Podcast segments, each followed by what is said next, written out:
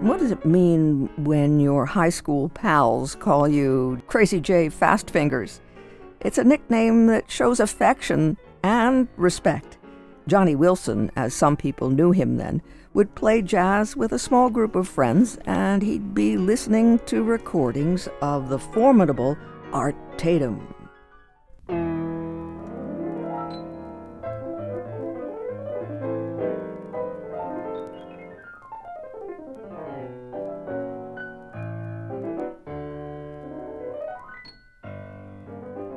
Whitney Balliett tells us Tatum's style was notable for its touch, its speed and accuracy, and its harmonic and rhythmic imagination.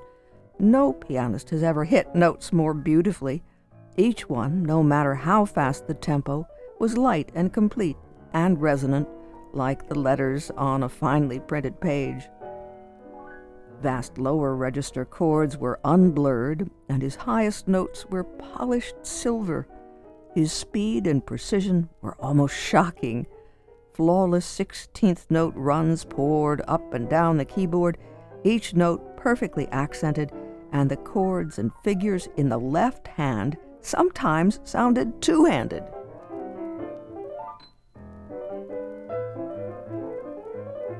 Ah, oh, as if Art Tatum sometimes sounded like he had two left hands instead of just one and other jazz musicians often said what Tatum was playing was pretty impossible. So there's young John Wilson here in Peckville in Lackawanna County, delighting his friends and developing, whether he knew it or not, the capacity to play as if he had three hands, like his inspiration, the late, great Art Tatum. Fast forward to 2017, 18, 19, when John Wilson was a fellow at the New World Symphony in Miami, he had clearly made an impression on the program's founder, the esteemed conductor Michael Tilson Thomas.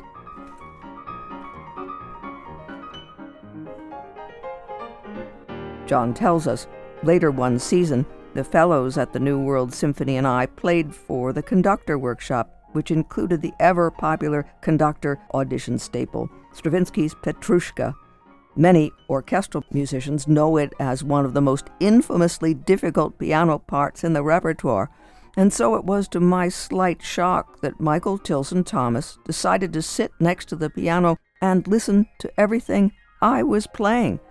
Of course, I relished the opportunity to play this great work directly for a mentee of the great Stravinsky himself.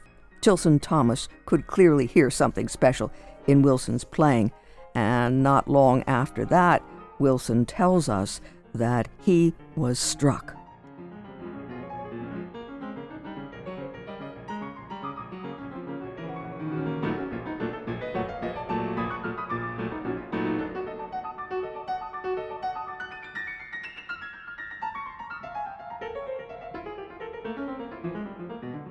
Later one summer, I was to play some solo Debussy for Michael Tilson Thomas at his San Francisco residence when he mentioned that he had another piece he'd like me to read through.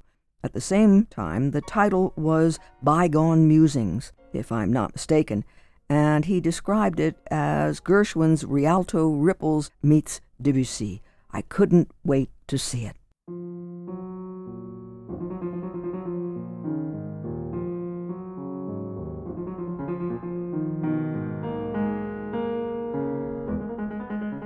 Opened the score, my immediate thought was, how is this even possible to play? Although I could sense it was.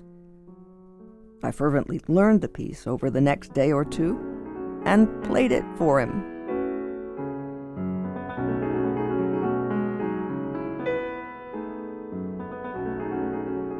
And certainly it's not just technique and speed that are John Wilson's gifts. He has an ear, of course, he has perfect pitch, but he has a depth and sensitivity that make him a musician that the world renowned Michael Tilson Thomas can respect and trust with the world premiere of his new piece upon further reflection.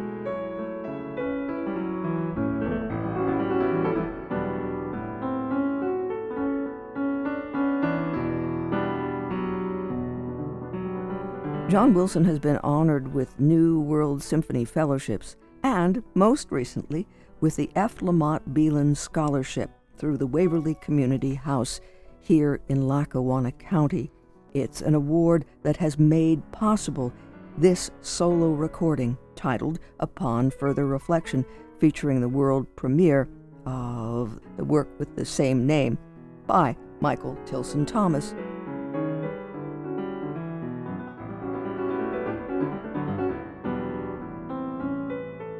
The Belin Scholarship was established to provide financial assistance to artists of outstanding aptitude and promise in the fine arts. It is intended to aid the recipients in their development into professional artists. We had a chance to speak by phone with John Wilson in connection with his receipt of the F. Lammot Belin Scholarship and the release of this brand new recording and his performance at Carnegie Hall on February 10th as soloist in the Mozart Piano Concerto No. 9 with the San Francisco Symphony under the direction of Esa-Pekka Salonen. We began right here in Peckville. I suppose I hadn't followed the typical path of someone that would be a concert pianist because I started quite late at the age of, of 11 and, and well into when I was 11 years old. And there are really no musicians in my family at all. So, you know, the exposure I had to music was what you would get in sort of the general public school system of America, and, and Valley View was wonderful. I had so many great influences as a child there, like all of my music teachers you know, one day I just had this desire to play the piano, and so I begged my mother for a keyboard or anything with keys. I'll play it, I swear, is what I said. And, uh, well, ever since then, you basically have not been able to pry me away from it. We all know about, oh, but I started too late in my fingers and all of those things. So it came from inside then, John. It must have. Yeah, and I know what you mean. A lot of people they they have the head games over that, and you think, oh, geez, I, I've lost time or something. But, you know, in a way, it worked to my advantage because I was able to kind of find my own path without any of the regular structure, which could be bad sometimes. You know, if somebody, say, makes you play the piano, then maybe you're not as enthusiastic if you just do it yourself. We know Cheryl Boga, director of performance music at the University of Scranton, invited you to perform there about a year ago, and she remembers when you were a lad and you were playing jazz. So, is that what you started with? Yes, I mean it, it's interesting. I that's another sort of strange thing, if you will. usually, you don't start as a jazz pianist, as a classical pianist. And one of my first experiences was was being in a a little jazz trio that I had with you know Joseph Boga and Jared Lippy and and a few others and Dale. And I would sort of try and play these Art Tatum transcriptions. I would listen to the recordings and just say, "Oh my God, this this man's just incredible. And by the way, I still find him untouchable in terms of ability and, and his genius. But it was an inspiration, and you know, a lot of it was also just it's different if you're in Europe versus America because we our culture as a as a country, our music is so new compared to you know the hundreds and hundreds of years of Europe. So I found an affinity because it was American music. You know, this this was our language, so that was what drew me to it, and it actually had a lot of influence in the album actually when it came out. So in some ways, it sort of is all one through line. Now you were in high school and you were playing with the jazz group. When did you start to experiment with classical music? You know, I think one of the first pieces that I started playing, the the gateway drug, I guess, was um, Rhapsody in Blue by Gershwin, and I I played that in high school, and I, I just something about the symphonic color of it and the structure of it drew me into the classical world. And then, of course, you discover you know Bach and Beethoven, and then the floodgates open, and there you are. And it's not to say that I've actually stopped playing jazz because, funny enough, a number of the recent concerts I've done, like uh, I played with Bernadette Peters recently and Andrea Bocelli a couple weeks ago. You know, you have to you play jazz often with with certain singers, and classical helps, but boy, you better know your jazz to, to do those charts. So that was what drew me to classical.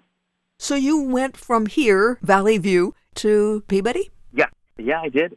And that was just one of my most treasured educational experiences. And it's interesting because so many of our of our figures in, in the area growing up, like Edward Polochick and Ernest Ragogini, and and many others that went through Peabody, I sort of looked up to, it and I just thought, wow, now I get to go to this amazing, magical place and and just play music all day. I mean, what a life!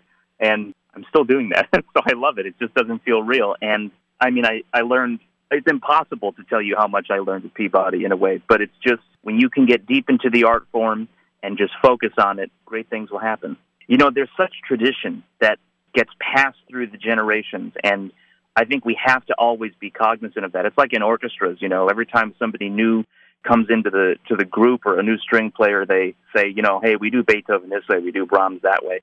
And it's kind of like that with piano and music. So I just think it's so important to have that lineage, and I'm very grateful to have uh, known both of those gentlemen. They're just wonderful. Was mentorship important to you when you were in high school and grade school? Absolutely, and I know, and I'm I have the list in my head, and if I'm just going to start rattling names. So we had high school. My main teacher was Elaine Sosko, and the phenomenal concert pianist Thomas Rinkio, who I remember so many wonderful things about technique and concept of sound and color, and of course Miss Rusnak, Jamie Orfanella, Bob Benemto, and high school at Valley View just kind of shepherded me through that process.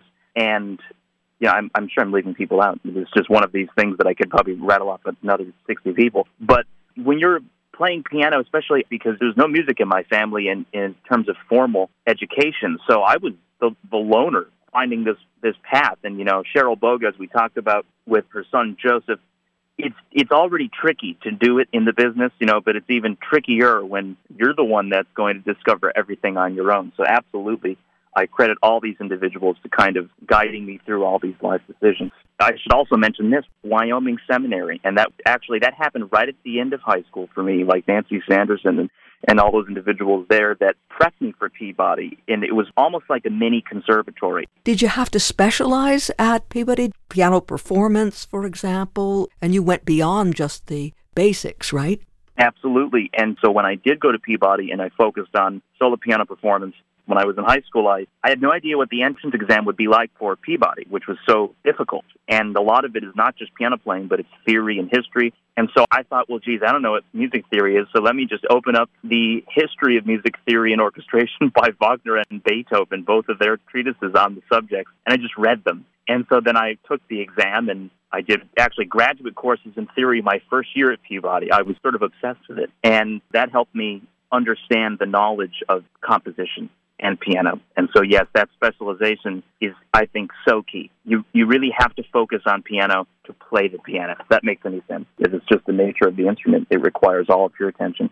And you know, when I was at Peabody, that's such a special place because, of course, you study with your main teacher, and I studied with Marian Hahn and Ben Pasternack there. But it's it's a unique conservatory where it's almost like a family of the faculty and I actually took lessons from all of them. I can't go without saying what an influence Leon Fleisher was when I took lessons with him in his master classes there. And just even beyond that, the, the man's spirit looms large and will continue to do so there. And all of the theory of, of piano technique and sound and listening, it's a unique place. Really, really a special school. And, uh, you know, all these things like at Peabody and, and technique and everything like that. You take your whole life, how the finger should be on the keys and how, how to make different tone and things like that. And, and that never leaves you. Very grateful for it for sure. And a lot of when I was there sort of influenced me and, and drew me to the Aspen Music Festival and ultimately New World Symphony, which was, boy, talk about an experience there. That is truly, truly astounding what was created there by, by Michael Tilson Thomas with the education of that, but it goes way beyond education, I would say. Remind listeners how Michael Tilson Thomas decided to create the New World Symphony and what he had in mind. It was uh, in 1988. There was a discussion with both he and the Arison family, and I think Carnival Cruise Lines, and they said, you know, we we'd love to make a, a symphony for Miami, something that would be based in mentorship, but also performance and unique performance. And at that time, MTT has, has these called, and pretty much all everyone calls him, even even to him. He created this concept, and I speak for myself and his interpretation of it, of course, that the next generation of musicians would perform multiple concerts per week in a top concert hall, and they would be mentored weekly by this rotating group of top tier musicians from San Francisco Symphony, New York Phil, Berlin Phil, you name it, just the top virtuosi of instruments. And you would learn and play near them and through osmosis, give greater performances and grow deeper as an artist. And it's also a place where you have freedom because the New World Symphony takes away any of the pressures of like, oh my God, I have to pay rent, I got to pay for groceries. They take care of it all, and you live right on South Beach, Miami. I think there are worse places to be. Uh, we can both say. Um, you just play. I mean, I did. I just played the piano all day. Sometimes 13 hours a day. I would be there till two and three in the morning, in in the concert hall, just playing, just me and the piano, just playing concertos and everything like that. And uh, that was what he conceived. And boy, there's nothing like it. And and so many of these musicians are now in orchestras all over the world and all over the country, and it's it's almost like a big a big family one of my first experiences in San Francisco Symphony, the first concert I played there with Michael, I remember backstage and they said, "Hey, hey, are you from New World?" And I said, "Yeah." And, and they go, "Well, so am I." And then next one says, "So am I." And next thing I know, half the violin sections from New World Symphony. And then we all talked about how, you know, we we all talked about the New World things that only we would know, like, oh boy, we be there not near that hotel, or there was that stray cat that hung around the pool, and and these things. So yeah, it, it's just wonderful to be part of the musical family and, and mentorship program there that really builds you as an artist. There's, there's truly nothing like it. And you were invited to stay on. Not everyone is invited to stay on cycle after cycle, but you were there a number of years successively. Yeah, so the way it works is, um, well, no one's really sure how it works actually, but you can apply for a fourth year, and sort of what was going on in my third year was related to this CD. MTT approached me and said, you know, hey, uh, I've got this piece I'm writing. Why don't you come up to the studio and play it? And and he gives me the music, and then 24 hours later, I have just sort of practiced about 20 20 pages of music that were seemingly written for three hands, but to be played with one hand at a time. It was so difficult in concept, and I thought, oh my God, he's gonna, I'm gonna be fired for this. And you know, I went up there and I played for him, and we kind of worked through this piece and he talked about the meaning of it, and we eventually just kind of kept playing it, and he would change it, and then I would play it again, and you know, our artistic relationship kind of grew because I was playing duets with him in the concert hall and for various events like that. And Michael taught me so much about how to shape a phrase, how to play a line. I don't even look at a music score and I, I hear his voice in my head. You know, what would MTT do with this phrase? Would he bring up the B flat? Would he do this? And so it was that process that we were in the middle of, of this music and ultimately the premiere of it. This is the Sunset Soliloquy in 2018 that then led to me staying on a fourth year because there was more to be written on this and kind of more to do with it. And then that kind of snowballed into San Francisco and and playing the next one of his pieces in that set, and then that led to the recording of it. Let's go back to Art Tatum and that remarkable dexterity and the ability to manage. Seems sometimes like Art Tatum has three hands, and you were known by your young musical pals here in Lackawanna County as Crazy J Fast Fingers. You could you could do anything. Cheryl Boga tells me that you were really just so dexterous that you weren't daunted. You would just take anything on. So you've gone on to be someone as a pianist who can do things like MTT was asking you to do, even though it seems sometimes physically impossible. Absolutely. And it sort of gets into the question of, of when music is written. I mean, when people were looking at Beethoven's music the first time, they thought it was utterly impossible. I think, like Tchaikovsky's first piano concerto, Anton Rubinstein said this is unplayable or something like that. Uh, maybe I'm getting that anecdote wrong exactly, but there's many examples. And once you get into it, or say Stravinsky's Petrushka, you, you find a way to do it. And yeah, I mean, I, I don't know. I guess just to sum it up, I like to play. I like to play fast.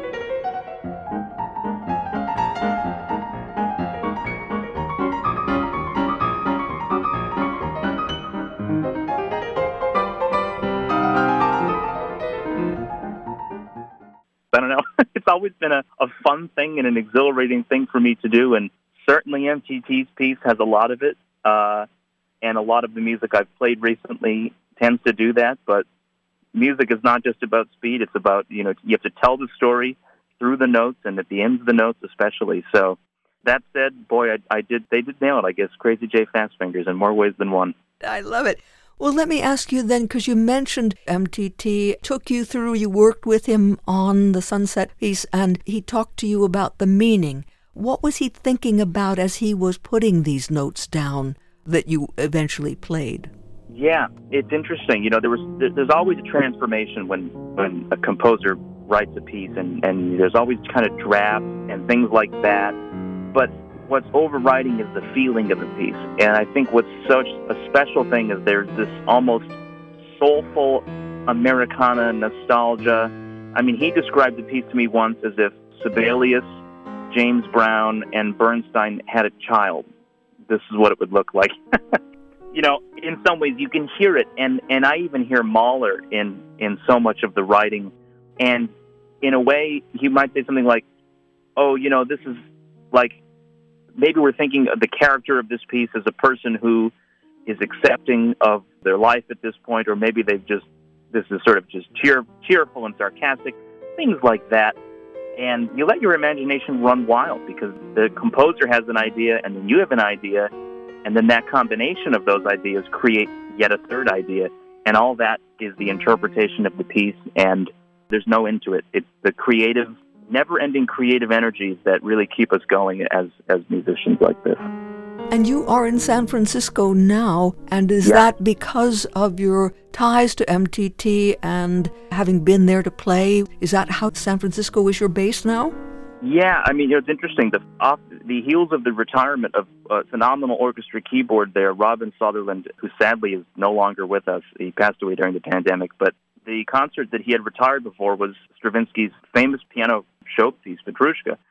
And they were looking for a pianist, and I guess MTT gave them my name, which was both wonderful and terrifying because I think the last piece you'd ever want to do with an orchestra you've never met, you know, you don't know their beat, you don't know how they're going to play, how the hall sounds, is arguably the hardest piano piece. And it was for their Carnegie Hall tour in 2018. Yeah, and I thought, boy, if I screw this up, everyone will know my name for the wrong reason. And I guess it went well. and so they've just kept calling me back ever since. So I'm, what a wonderful place and a wonderful institution, and I'm grateful to be there and play. But that is such an orchestra of great tradition and sound and virtuosity in the players that I feel like every day is we all teach each other something new in, in just listening to our ideas there. But yeah, that was what brought me to San Francisco. And I've been lucky enough to go on, I would say two tours, but we had the one in 2020 canceled, unfortunately. But going on tour with them again this spring in Europe with Maestro Salonen and we're doing all sorts of chamber music, uh, Nico Muhly's new pieces, and also some pieces by Salonen himself. So yet again, more new music and compositions and all sorts of fun like that. Are your folks still in Peckville? They are. They're just they're doing great. They're coming to see my concert in February at Carnegie Hall, so I'm thrilled to do that. What a gift for them and for you, both of you. Let's talk about the recording because you helped us understand about the MTT piece, but it's full of other things, not easy things, too. How did you choose what you were going to include? Interestingly enough, the Gershwin Wild arrangements were something I've always admired. And and when you think of Earl Wild, who was one of America's truly treasured pianists, you know, other than Van Cliburn, William Kapell, you think, and of course Fleisher, and many, many others, you think, boy, this man knew how to transcribe Gershwin in such virtuosic, exciting music. And I thought that would go great with Michael's pieces because of course, MTT loves Gershwin. I've, I've done so much Broadway with him, and we play with Audra McDonald at New World and all sorts of crossover things that this piece would pair well with that. And of course, Gershwin was one of my original compositional loves. And when I was learning the first piece called Bygone Begin by MTT in the set, you know, we were we were discussing the music, and I was over his house and playing for him.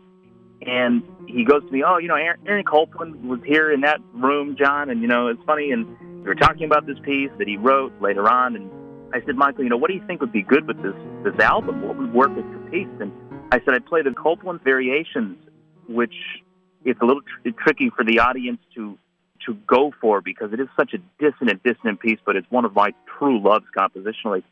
And we kind of talked about it, and thought, you know, boy, the the sonata, the Copland sonata, is something no one really hears. It's such a great, it's a huge piece, and we, we were talking, and we both kind of came to the same conclusion that, boy, this is probably Copland's greatest solo piano piece, if not one of his greatest pieces at all, just in, in their in its entirety. So, what better pairing than you've got sort of the grandfather of American music, Gershwin, with Copland, who who gave us this amazing, hopeful message during the World War II years, and gave us this distinct sound and harmony as a country. And then it got a through line right up to MTT, and I just think it's a great set that really they all complement each other. Now, tell us about the roles that the Belin Scholarship had, because you acknowledged them in the sure. notes. Well, certainly the recording would not have happened without the Belin, and I am eternally grateful to them for this support because, boy, making a CD, they don't tell you how much it costs, but their support in this it was the majority of it, and it allowed me to sort of not have any limitations in the quality. And I, you know, you make a CD, you, you can't just kind of set up microphones and then play to your heart's content. You have to have a producer that listens to your takes and says which ones are the best, and then the engineer has to capture it perfectly, and you have to do it on uh, a piano that will actually sound good. So you've got to have a Hamburg Steinway, and those are very expensive too. And all these things kind of factor in a concert hall with a great acoustic.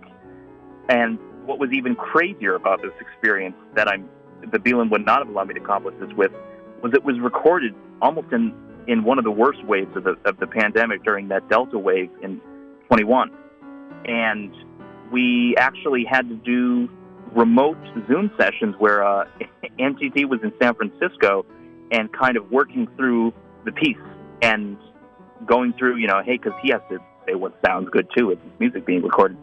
So we had all sorts of technology that had to go into this, and none of it would be possible without the Belin.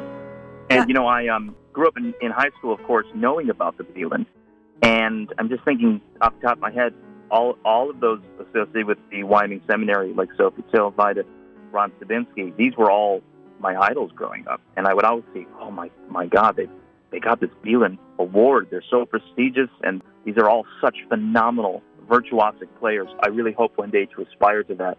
So their inspiration as prior recipients was also kind of, you know, it, it, it gives you a goal. It makes you work something. And, and it's just so wonderful that they even exist and support local talent and missions in all disciplines of the arts. I just think it's so wonderful, and I'm so grateful to them.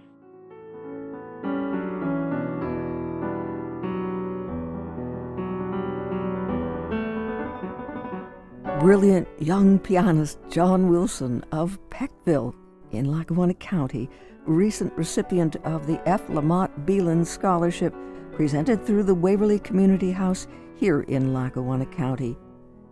We've just heard John tell us the Belin Award has made possible the recording of his new album titled Upon Further Reflection, featuring the world premiere of Michael Tilson Thomas's new work, Upon further reflection that we're hearing here.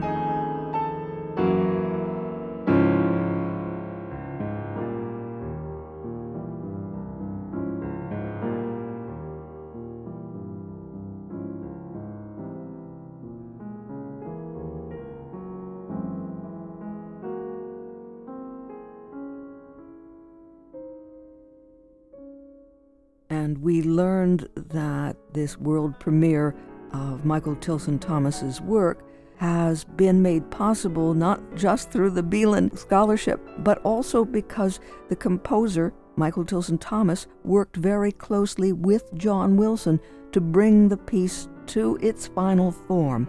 And he, Michael Tilson Thomas, was very much involved with the recording of the album. The recording has been released by Avie Records, A-V-I-E, Avie Records, avie-records.com for more information. We also learned that John Wilson is about to embark on a European tour with the San Francisco Symphony and conductor Esa-Pekka Salonen. He will be the soloist in Mozart's Piano Concerto No. 9, the Jeune Homme, with the San Francisco Symphony and Maestro Salonen on February 10th at Carnegie Hall in New York. His mother and father will be there for the performance, as we heard they'll be traveling in from Peckville. For more information about John, he has a website, johnwilsonpiano.com, johnwilsonpiano.com.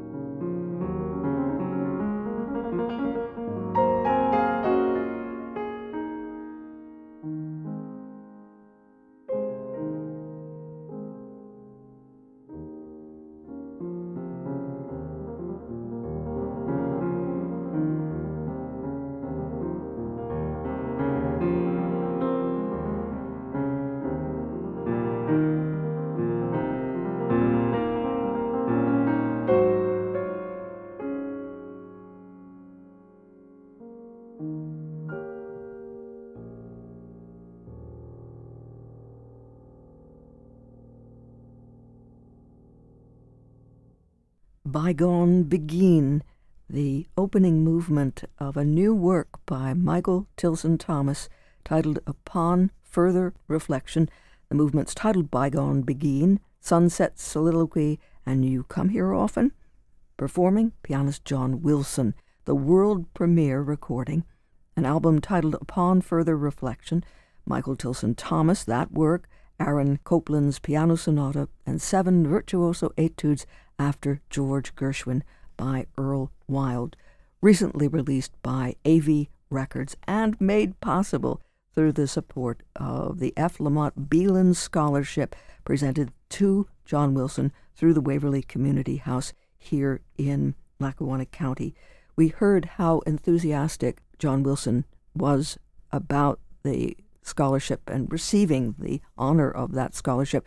And we know that he would want us to tell you that the deadline for application to receive the next F. Lammot Belin Scholarship will be January 15th, so next week. If you are an artist who has lived in northeastern Pennsylvania, at least at some point in your life, and you are making your artistic field your life's work, then you would really do well to go to the website and see what's involved. The award is in the amount of up to $10,000, and it's for the complete range of arts over the last half century. The Arts Scholarship has funded painters, sculptors, photographers, musicians, dramatists or theater professionals, dancers, writers, architects, those sorts of things. And it is really a distinguished award, and if you have some project or if there's something that you need to do to move yourself from your current position in the art world to the next level of your talents, then consider the F. Lammot, L A M M O T, Belin, B E L I N, the F. Lammot Belin Scholarship. The submission deadline is January 15th this year and you can go to the website and read about past recipients, requirements for the application, all those things. BelinArts.org, B E L I N arts.org, F. Lammot Belin Scholarship. And it's presented through the Waverly Community House here in Lackawanna County. It's an annual award, and for more information, BelinArts.org.